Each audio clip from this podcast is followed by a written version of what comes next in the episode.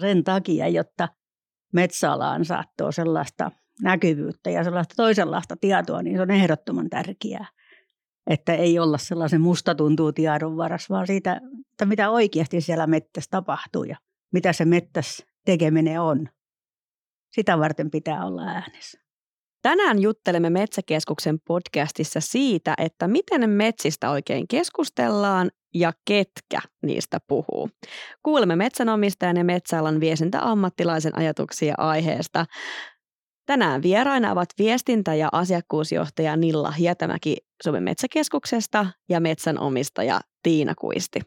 Minä olen Sara Perttunen. Tervetuloa Mättäälle.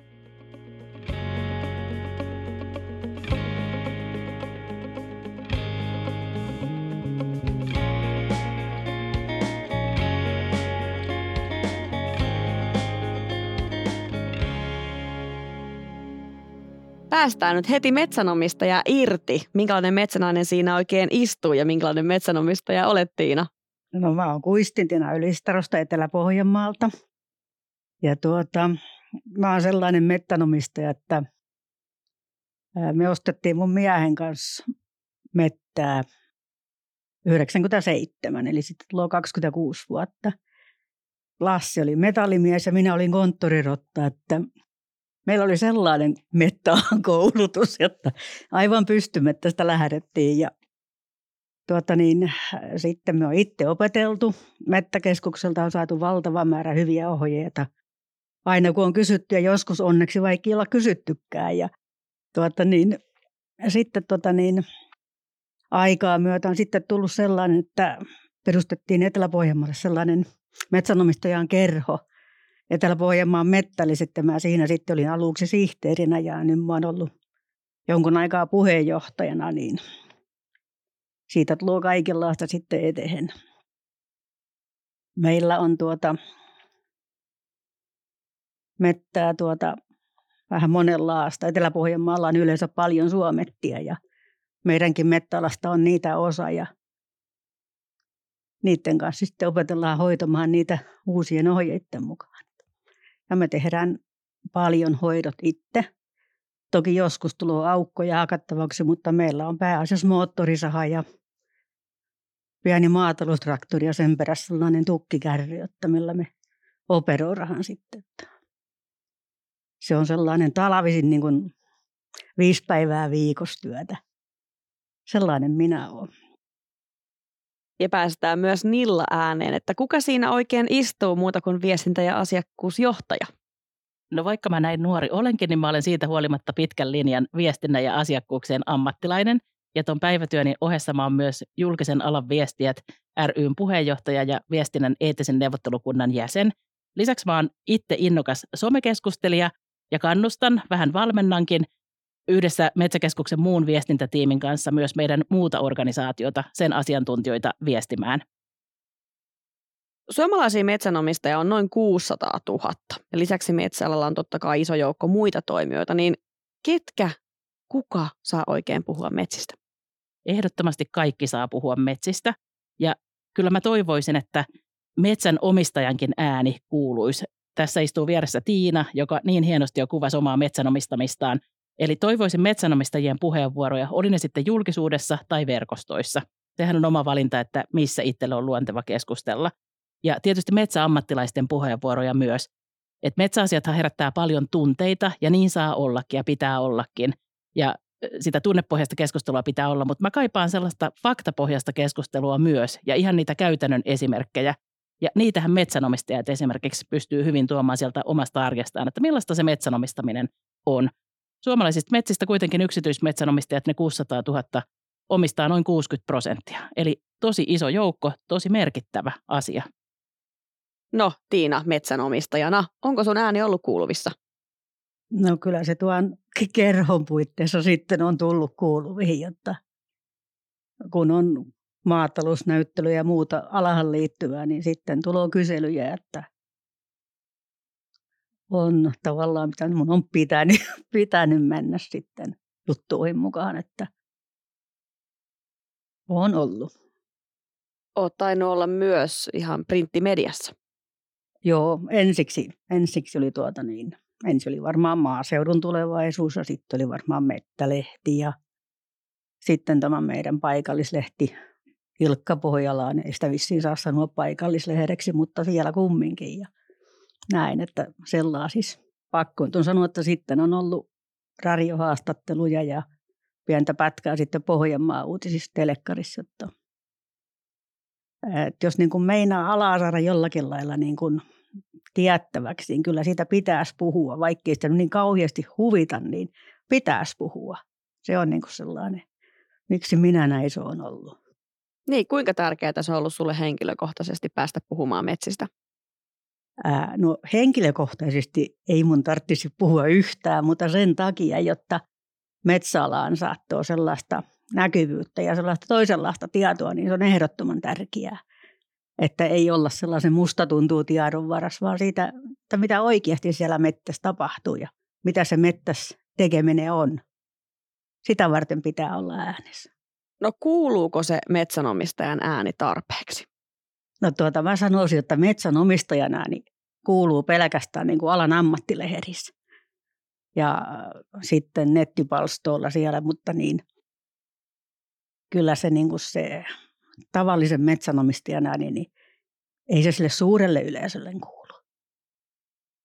Ei kun ollaan omissa läjihinänsä ja jutellaan keskenänsä mettäasioista, kun ymmärretään toisiansa, niin siellä on helppo puhua. Ei syyllisty ollenkaan.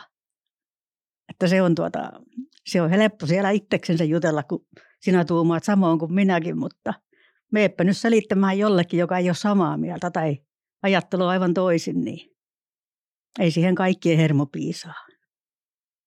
No, tähän on mielenkiintoista kysyä Nillalta, että nimenomaan ketkä saa äänensä kuuluviin? Kyllähän ne usein on ne samat ja tietyt ihmiset, tietyt tunnetut metsäalan keskustelijat. Ja mehän tiedetään kaikki, että kun mediassa haastatellaan jotakuta asiantuntijaa ja se osoittautuu hyväksi ja on helposti tavoitettavissa, niin samat tyypit usein. Hyvä asia on se tietysti, että erilaisiin paneeleihin tai televisiokeskusteluihin tai muuta, niin yleensä haetaan sellaista edustuksellisuutta ja joskus on nähnyt metsänomistajankin sitten siellä yhtenä erilaisten metsäosaajien joukossa. Mä itse ajattelen niin, että mä oon ollut kyllä metsäviestinnässä yli kymmenen vuotta, mutta on ollut muidenkin alojen viestinnässä ja itse mä viestin sillä lailla, että niille omille seuraajilleni ja yleisöilleni sen verran, kun mä arvelen, että ne pystyy ottamaan sitä metsäasiaa vastaan. Että mä en voi mennä ihan niin kuin hirveän syvälle metsäalan terminologiaan tai näin, mutta yleisellä tasolla yleisesti kiinnostavia asioita. Ja se, että mulla on niitä niin kuin muunkin alan verkostoja kuin metsäverkostoja, ja niin on meillä kaikilla. Tiina, sullakin on siellä Ylistarossa ja kaikilla meillä on, että mitäs jos me jaettaisikin niitä metsänomistajia juttuja ja puheenvuoroja, mitä nyt on tyypillisesti just metsäalan mediassa ja metsäalan sisällä, niin vähän jaettaisiin niitä sitten niille muillekin verkostoille, koska meillä on kaikilla ne omat verkostomme, niin sitä kautta me saataisiin niitä asioita myös leviään. Tällainen ihan pikku kikka, koska kenelläkään meistä ei ole ihan täysin samaa verkostoa. Aina siellä on vähän sitä vaihtelua kuitenkin. Mutta se on ihan totta, että aika paljon metsäalan sisällä puhutaan metsäasioista. On nämä tietyt keskustelukuplat alalla kuin alalla melkeinpä. No hei, millaista metsäkeskustelu tällä hetkellä oikein on? Haluan kysyä tämän niin kuin molempien näkökulmasta.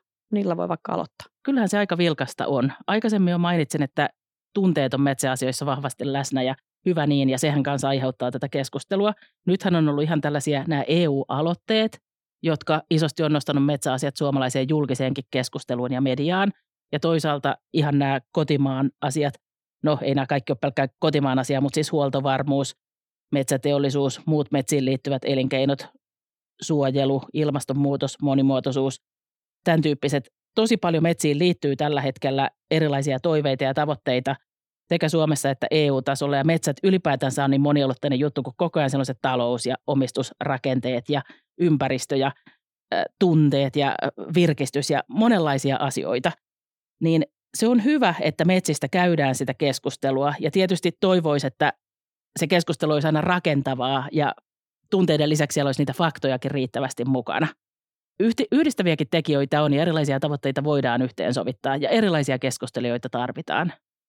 Voiko sun mielestä olla vaikeaa sellaisen ihmisen, joka ei välttämättä ole niin perehtynyt näihin aiheisiin, niin se pysyy mukana sitten tässä keskustelussa, jos seuraa ehkä vain jonkun median kautta? Kyllä se on vaikeaa.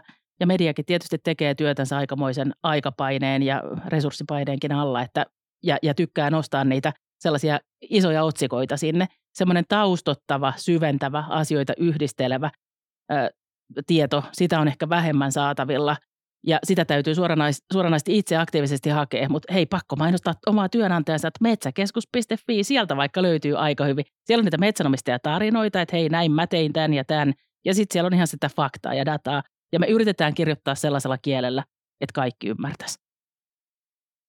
Tiina, niin minkälaista sun mielestä metsäkeskustelu tällä hetkellä oikein on sun näkökulmasta? Mm, no jos sitä nyt niin seuraa julkisuudessa, mitä on, niin se kyllähän se Mä sanoisin, että metsänomistajan, tavallisen metsänomistajan ääni ei siinä niin kuulu. Ja se on ehkä sellaista, mitenkä mä sen sanoisin.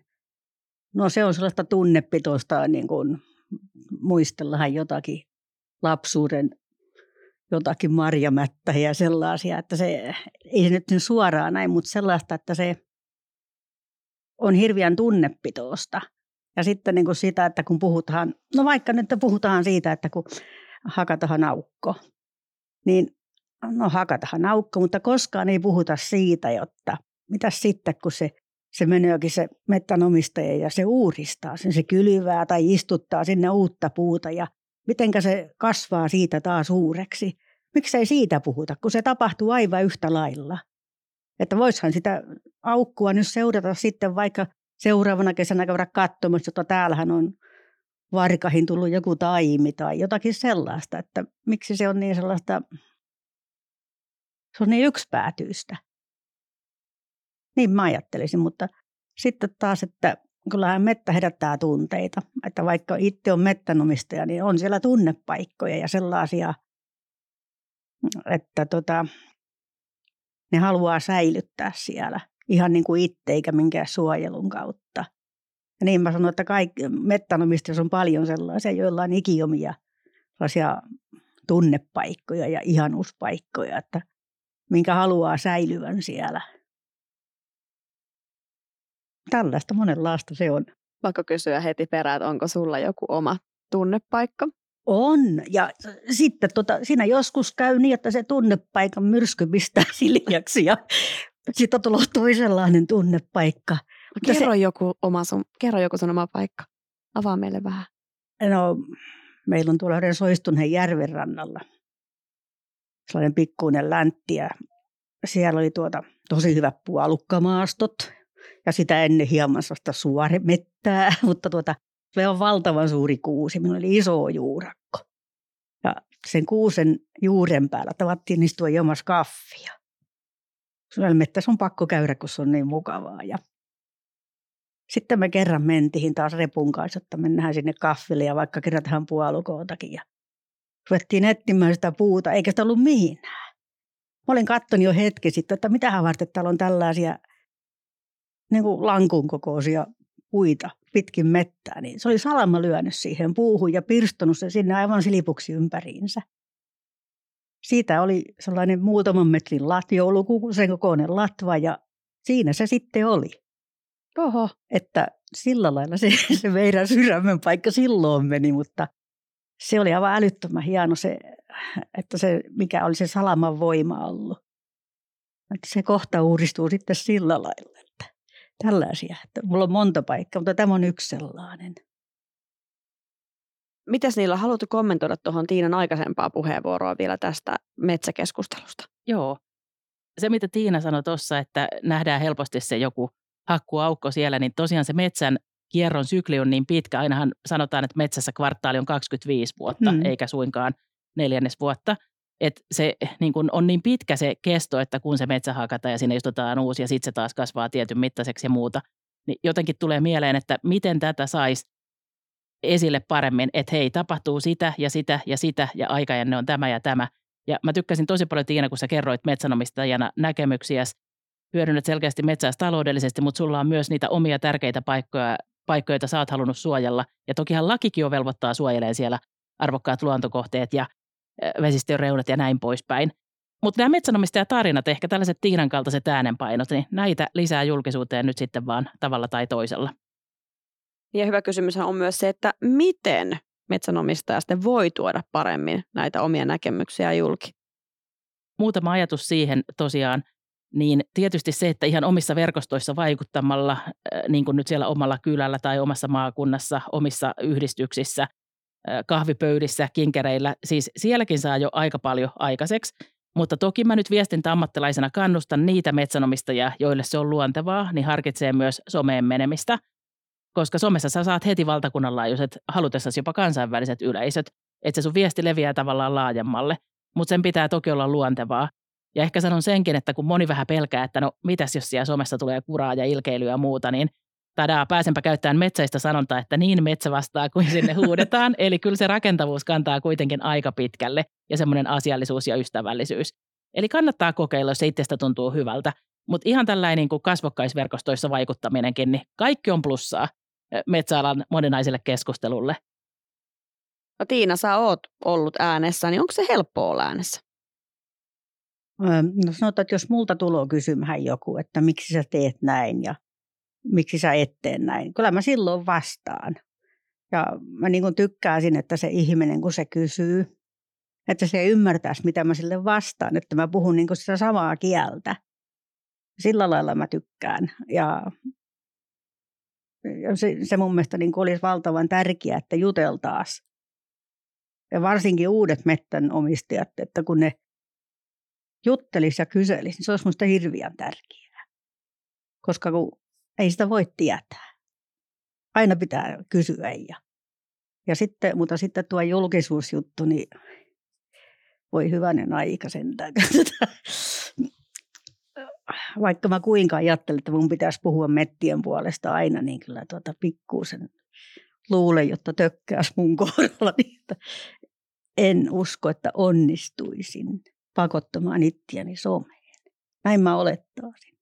Eihän musta koskaan tiedä, mutta niin mä luulen, että mä en luontopanoa vastaan.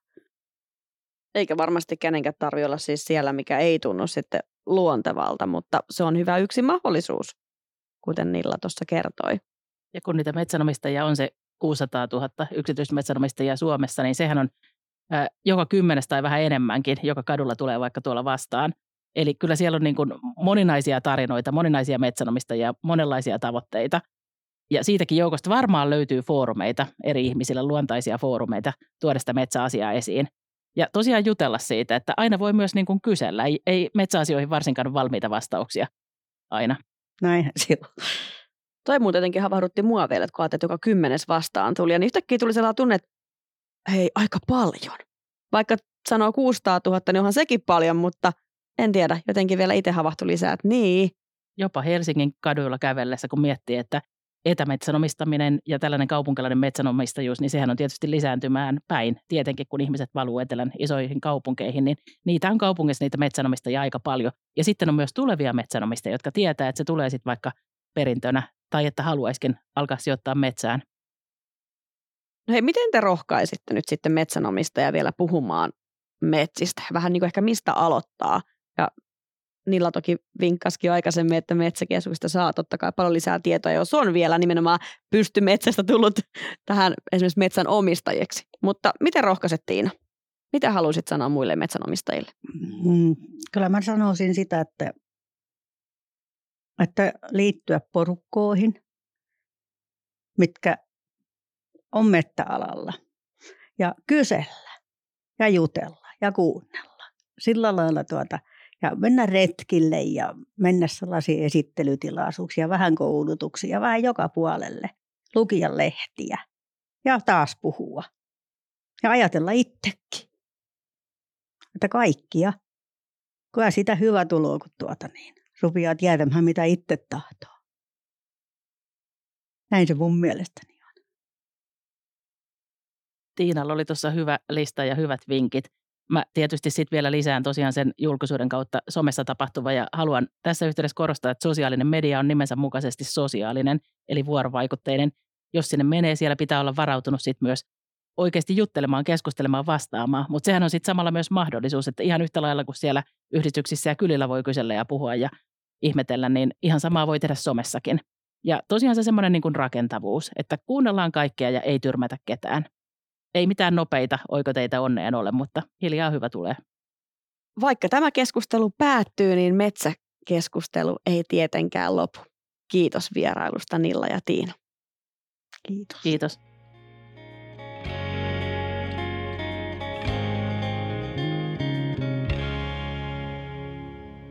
Tämän podcast-jakson tarjosivat monitaitoinen metsänomistaja ja hiiliviisas suometsän hoitohankkeet, joita rahoittivat Manner-Suomen maaseutuohjelma ja Euroopan aluekehitysrahasto.